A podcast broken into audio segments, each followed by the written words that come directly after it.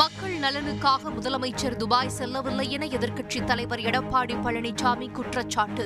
சிலர் தங்கள் இருப்பை காட்டிக்கொள்ளவே விமர்சிப்பதாக முதலமைச்சர் ஸ்டாலின் இன்று பதிலடி.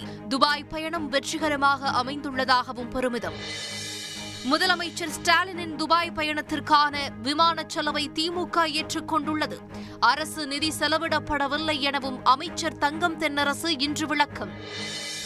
அதிமுகவில் மீண்டும் சசிகலாவை இணைப்பதற்கு வாய்ப்பே இல்லை, ஓபிஎஸ் கூறியது அவரது தனிப்பட்ட கருத்து எனவும் எடப்பாடி பழனிசாமி இன்று திட்டவட்டம்.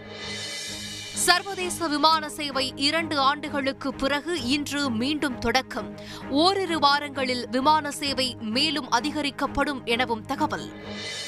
பொருளாதார முன்னேற்றத்தை நோக்கி இந்தியா அதிவேக பயணம். ஏற்றுமதி முப்பது லட்சம் கோடி ரூபாயை கடந்துள்ளதாக பிரதமர் மோடி இன்று பெருமிதம். நாளை மற்றும் நாளை மறுநாள் வேலை நிறுத்த அறிவிப்பு எதிரொலி.